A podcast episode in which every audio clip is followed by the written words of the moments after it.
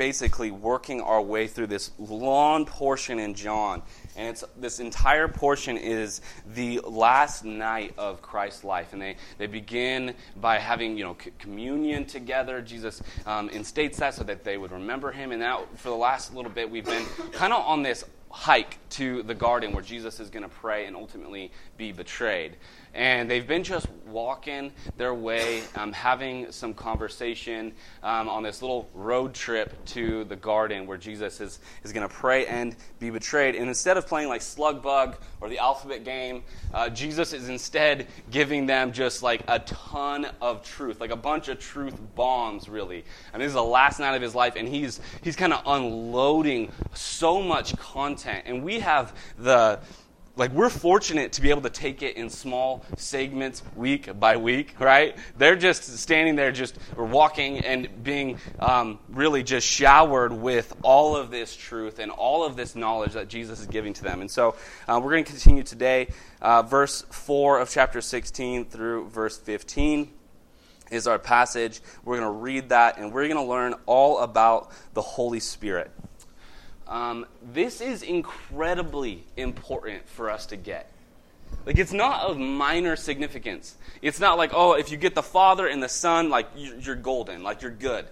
No, the, the Holy Spirit is equally God and he has an important role. And I would say the most active role in the Christian's life. So we cannot just say, oh, like, oh, that Holy Spirit stuff seems a little bit weird. Uh, like a lot of churches have kind of gone crazy. So I, I don't know. I'm, I'm going to just stand back and just say, like, I believe in it, but I don't really want to get too far into it. Um, that would be um, a serious mistake because the Holy Spirit, according to Jesus, is the most important element in the Christian's life. Have you ever felt like at times something was missing? Like you tried to do something and, and it just didn't work out, or you're, you're looking for guidance and it's just not getting it, or you're um, working hard at a goal and you're just burning out. You know what's missing? It's the Holy Spirit. Because the Holy Spirit supplies us with everything that we need as Christians. Everything that we need. So, like, I you know, brewed some coffee this morning. And uh, if I had forgotten to put the grounds in there, that would just be hot water, right? And we said, well, we ran it through a coffee pot. We used the water, right? It's in a coffee cup. Like, why isn't this working? Well, we missed the active ingredient, right? And so for us to, like, I, I'm going to church, I'm reading my Bible, I'm talking to other Christians. Why isn't this working for me? Well, you're missing the active ingredient. And it's a lot more important than caffeine, right? Some coffee grounds and a little bit of pecan flavor that I like, right? it's a lot more important than that. It's the Holy Spirit. He is the active ingredient for your spiritual life, for your spiritual health. Amen? Amen. Jesus is going to make that really clear here. We're going to learn a number of things about the Holy Spirit and our relationship with Him. So let's look at that. We'll begin in verse 4. But these things I have told you, that when the time comes, you may, you may remember that I told you of them. And these things I did not say to you at the beginning, because I was with you. But now I go away to him who sent me, and none of you ask me, Where are you going? But because I have said these things to you, sorrow has filled your heart. Okay, so Jesus is telling them these things because now he is leaving. And specifically, the Holy Spirit is this most important part because if Jesus is gone, we need this helper. We need this helper that we're, we're going to hear about. And then he asks a strange question here, or he makes a strange statement here, that none of them have asked where he is going. And what's interesting is that just earlier in the night, Peter did ask him, Where are you going? But you know, there's two ways to ask a question, right? There's two ways to ask any question. One is sincere, and one is maybe in a selfish, uh, with a selfish motive. So, like when Jesus, when Peter asked that to Jesus, "Where are you going?" He could have been like, "Seriously, like, where are you going, Jesus?" Or it could have been like, "Where do you think you're going?" Right? Those are two very different questions uh, with two very different attitudes. Um, so I believe when Jesus is saying that, he's saying none of you have sincerely asked where I'm going. And even when Peter maybe asked, I think Peter was selfish in his question. He was really concerned about him. in that moment? Where, you, where do you think you're going? You can't abandon us. You can't leave us. Where do you think you're going? Have you ever maybe heard um, someone share something and you're in a spot where you're so self centered or thinking of self so much that you can't be happy for them, right? Uh, when they start talking about their life, you're immediately thinking about how that affects your life. Or maybe um, they're sharing something that's going on and you're thinking, oh, this is actually going to affect me. You ever had those moments? Right? So I think sometimes when we're in conversation with somebody, we're asking them questions, we're not being sincere. And Jesus is pointing that out to the disciples that, hey, you've been talking to me. I've been trying to share this stuff with you for a long time, and you just didn't have a sincere heart when I told you a lot of these things. When you asked a lot of your questions, they weren't sincere. You weren't really looking what was the best. You weren't really looking for um, my will. You were looking for your out for yourself. You were looking out for yourself. And I think Jesus is calling them out for that. And then he says, um, but I'm going to go away, right? Um, and these things, sorrow has filled your heart. This is sad. Like, think about the, if you had been able to spend three years with the perfect man, right? And he's loving and he's kind and he's wise and he's been teaching you all about life and how life should be lived. And then, more than that, you're finding out uh, over this period of time that he's the Son of God. He's God in flesh. This is pretty amazing. You're just probably, as a disciple, overwhelmed at this love and, and knowledge that you're learning from Jesus. And then he's like, hey, I'm, I'm peacing out. Like, I'm going to go away. This is really sad for the disciples, and Jesus knows that. But he's going to send a helper, he says. Let's look at verse 7. One of the hardest verses for any Christian to believe. Nevertheless, I tell you the truth. It is to your advantage that I go away. For if I do not go away, the Helper will not come to you. But if I depart, I will send him to you.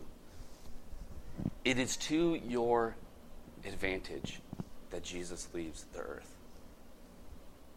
That's hard to believe, isn't it? Especially if you're in, putting yourself in Peter's shoes, if you're putting yourself in John's shoes. Jesus is leaving. Our best friend, our wise counselor, our loving shepherd, our leader, our pastor. He's all of these things to them, and he's leaving. And then Jesus says, It's to your advantage. Do you think that you would have doubted that when he said it? I would have. It's, but it, it's true. It's to our advantage that I go away, that he goes away. Because he says, if I don't go away, the helper will not come. But if I depart, I will send him to you. So this helper is this Holy Spirit. And why it's better, many of you have probably have heard, is that Jesus, in his physical form, could only be at one place at one time. The Holy Spirit, in his spiritual form, can be with each of us at all times, everywhere, right? So that's pretty amazing. And Jesus is saying, You can't have it unless I go. And if I go, you can't have it. And it's better. So we need to take this in faith that it is better that Jesus has gone to heaven with his Father and he has sent the Helper some translations here say the advocate, the Spirit of truth, to be with us. Here, um, also it says, to our advantage. Um, it is to your advantage or our advantage. That word in the Greek is one word. Some translations have translated it as profitable, but it literally means to bring together. It literally means to bring together. He's going to bring all things together. He's going to bring us together. So it's advantageous in the sense that, one, the Holy Spirit is going to bring us together in relationship with God the Father. The Holy Spirit is going to bring us together as a body of Christians. So the act, the, the profitable nature that the Holy Spirit is bringing is that of unity and closeness. That's the full understanding of that word there. So, what is he going to do in all this? Let's look, verse 8. And when he has come, he will convict the world of sin and of righteousness and of judgment. Of sin, because they do not believe in me. Of righteousness, because I go to my Father and you see me no more. Of judgment, because the ruler of this world is judged. So we see three specific things he does here um, when he comes. He convicts, and he convicts of righteousness, or sorry, of sin, of righteousness, and of judgment. So this convicting of sin is for the world. Um, he convicts of sin so that people will ultimately see the error in their ways and turn to him. He convicts us as believers of righteousness so that we will live in a way that is glorifying to the Father. And then he convicts of judgment because the ruler of this world is judged. So this is an interesting verse. The ruler of this world is a reference to Satan. When God created everything, he put Adam in charge. Adam was the ruler of the world. But when Adam sinned and he fell, he gave this right to rule the world to Satan. And Satan had been the ruler of the world.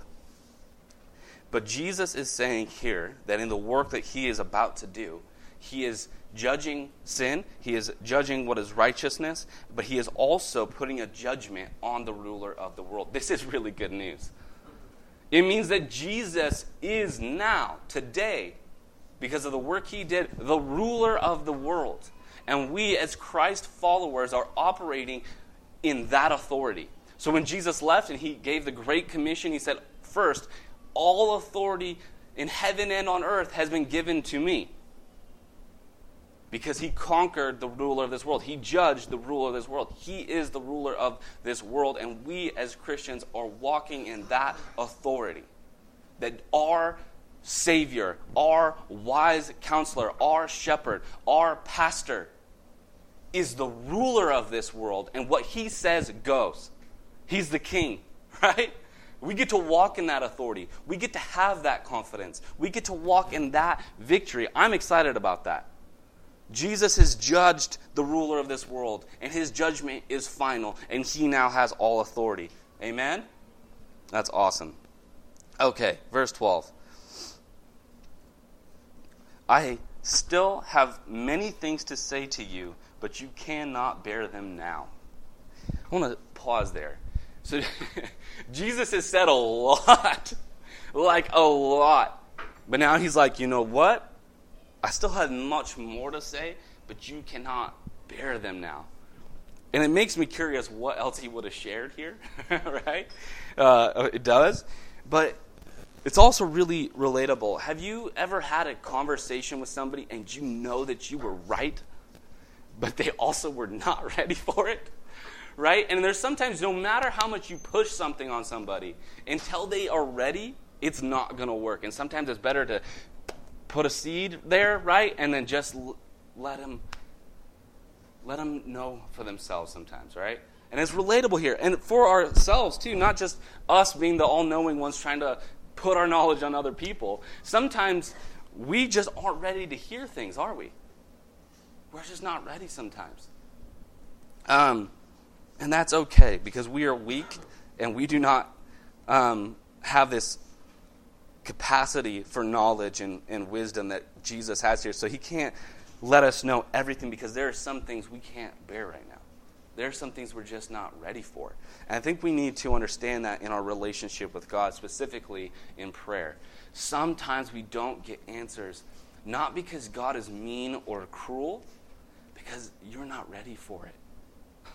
Sometimes the thing that you're praying for and begging God for you're just not ready for it. You can't bear it right now. You need a little more time. Anybody relate to that? And I think we can take confidence if we truly believe that Jesus is the ruler of the world, He is our shepherd, He loves us perfectly, He sends His Holy Spirit to be present with us. If we believe all those things, when He chooses to not reveal certain things to us, we can trust that it's for our best interest, right? It's really easy to get frustrated with God when we're looking for answers. I've been there a lot of times. I'm frustrated. I, Lord, why aren't you doing this thing? Why haven't you given me this thing? And it's, I've learned, and this, this passage is helping me, that sometimes I'm just not ready for what I'm asking. Sometimes I'm just not ready to know. I think that's amazing. But let's, let's read here, verse 13. However, when He, the Spirit of truth, has come, He will guide you into all truth. For He will not speak on His own authority, but whatever He hears, He will speak. And when He tells you things to come, He will glorify me. For He will take of what is mine and declare it to you. So Jesus says here that the Spirit does a continual work of revelation. So there were some things specifically for the disciples right here that Jesus was not going to reveal to them. But he said that the Holy Spirit would come, and over time, he's going to be revealing to them all things that Jesus has, all the authority that he has, all the words that Jesus has. The Holy Spirit reveals. And that's how it is in our life. As we grow spiritually, we're in this relationship with the Holy Spirit, and the Holy Spirit is guiding us step by step, day by day, in a process where He's revealing all truth to us. I think that's a pretty amazing. He's going to reveal everything to us. So we can trust that the work of the Holy Spirit is the work of guidance, of truth, it's of uh, Christ's authority and it's for Christ's glory. That's amazing. Verse 15, this is our last verse. All things that the Father has are mine.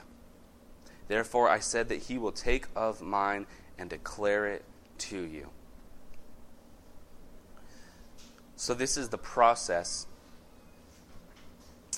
of the Holy Spirit taking everything of the Father and of the Son and bringing it to us, declaring it to us. That's pretty amazing.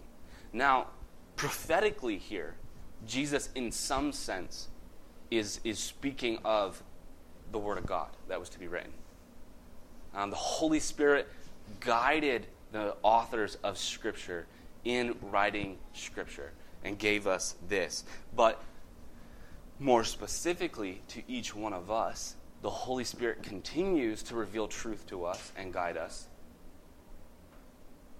and to ultimately work something out in our lives that glorifies Jesus. Now, I do believe that we each specifically can hear from the Holy Spirit. That's really important to know. The Holy Spirit gave us the Word of God, and it is the you know, me- the stick by which we measure everything else, right? It is, it is the guide. It is um, our check and balances.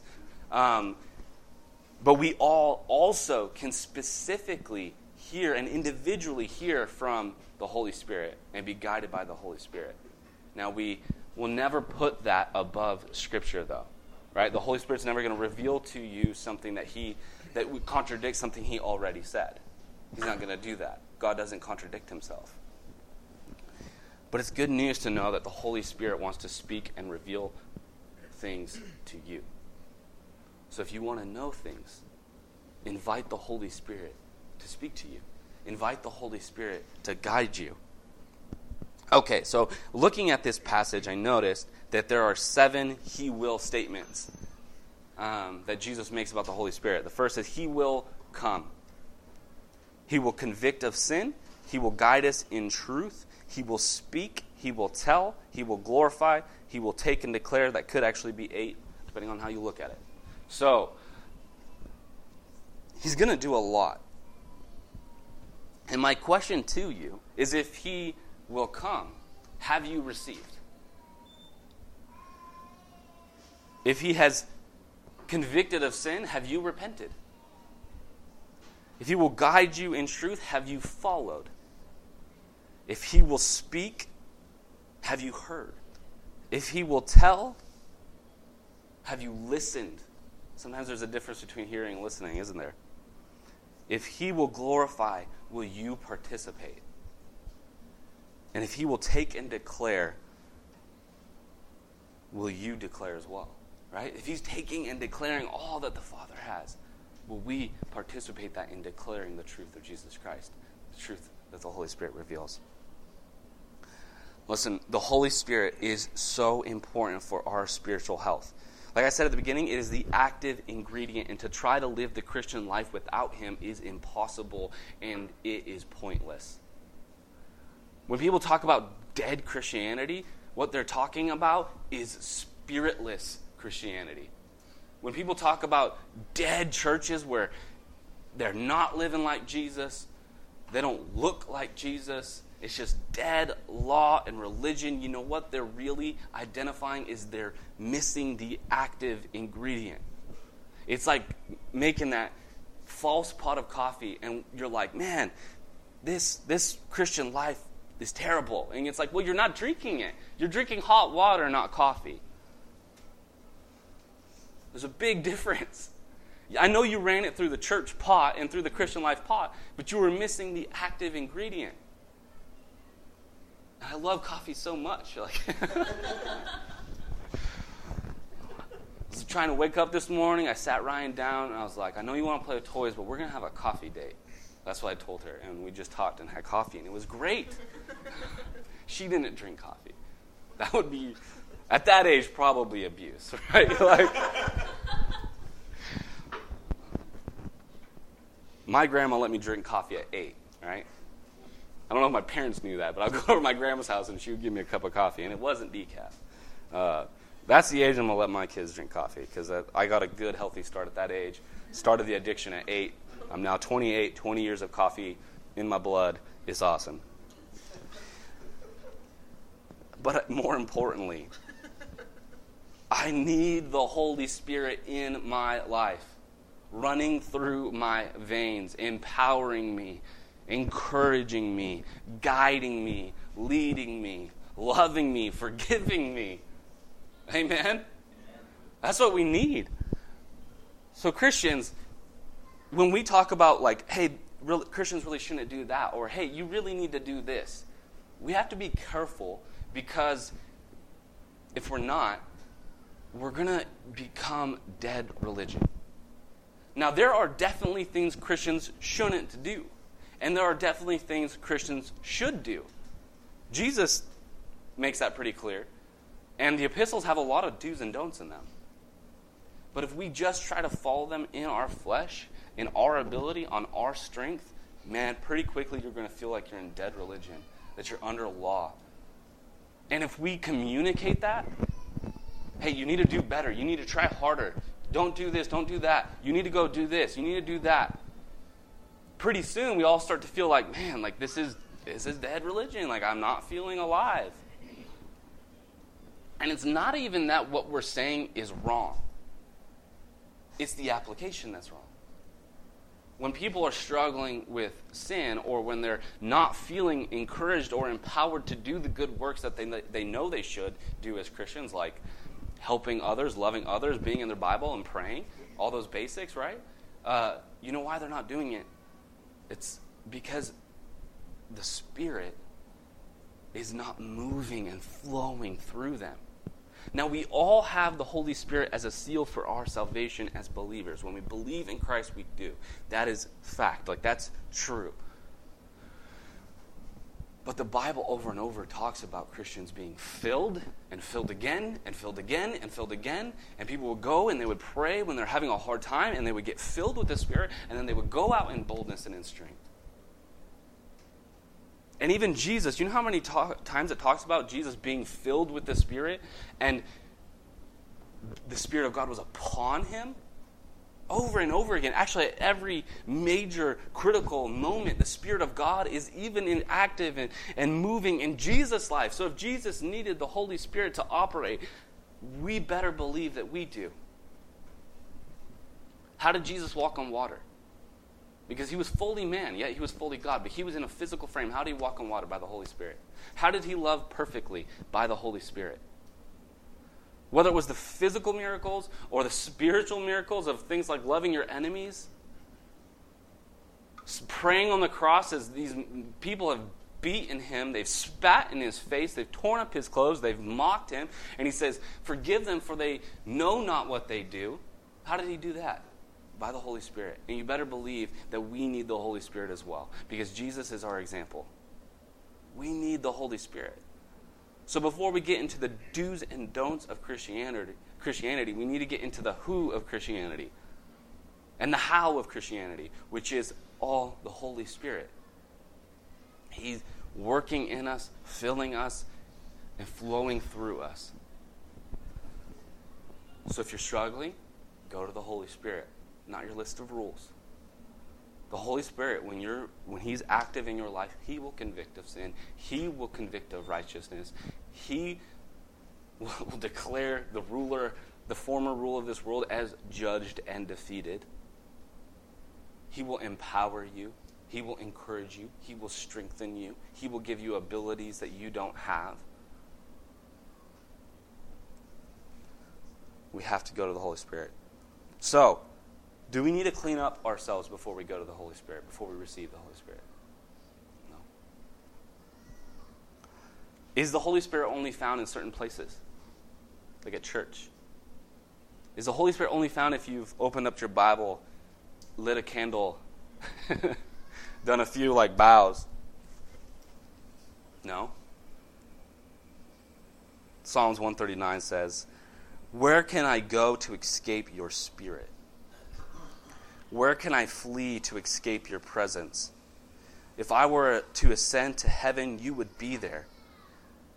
If I were to sprawl out in Sheol, there you would be. If I were to fly away on the wings of dawn and settle down on the other side of the sea, He's going to be there. Isn't that amazing? The Holy Spirit is everywhere. So when we talk about Spirit come, He's already here. It's our awareness and re- us receiving it. The Holy Spirit is already here. He's active and moving throughout the whole world. His presence is everywhere. It's your experience of it, your you being filled by him that we're talking about when we say he comes. He's already right here. He's in this room the Holy Spirit, the Spirit of Jesus, the Spirit of truth, the Spirit of authority, the Spirit of love is here in this room right now. Are you receiving it? Are you connecting with Him? Are you being filled with Him? That's the real question. So I'm going to pray. And we're going to sing some more songs. Heavenly Father, you sent your Son and Jesus, you sent your Holy Spirit. And you, by the truth of your word, said it is advantageous for us. It is to our advantage. It is profitable for us that you sent your Holy Spirit. Lord, I pray that we would believe that right now. Lord, I pray the Spirit that is present is also active in our hearts. Lord, I pray that the Spirit that fills the universe would fill us up and overflow. So, Holy Spirit, each one of us right now, I'm declaring in faith that we receive your Spirit right now. We receive a fuller relationship with you. We want more of the Holy Spirit. We are not content, Lord. We are not content with where we've been. We want more of you. Spirit, fill us right now. Each one of us, as we sing these songs, fill us up with your Holy Spirit.